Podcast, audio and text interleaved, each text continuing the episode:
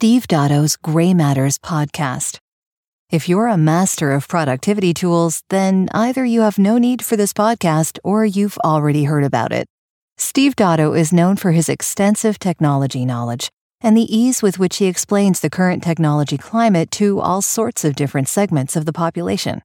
But the particular segment his Gray Matters podcast is geared towards is people like me, Gen Xers or baby boomers, those with a bit of gray in their hair, get it? Who don't want to be left behind by the rush of technology. If you don't let yourself be intimidated, the current crop of productivity tools can be really helpful in your day to day life, not to mention your marketing or educational efforts. Steve has a great many really fascinating topics in both his podcast and his vlogs. You'll find his YouTube channel here. And I admire his informative, tell it like it is teaching style. But speaking of productivity tools, his latest podcast is about five essential tools that he doesn't want to do without.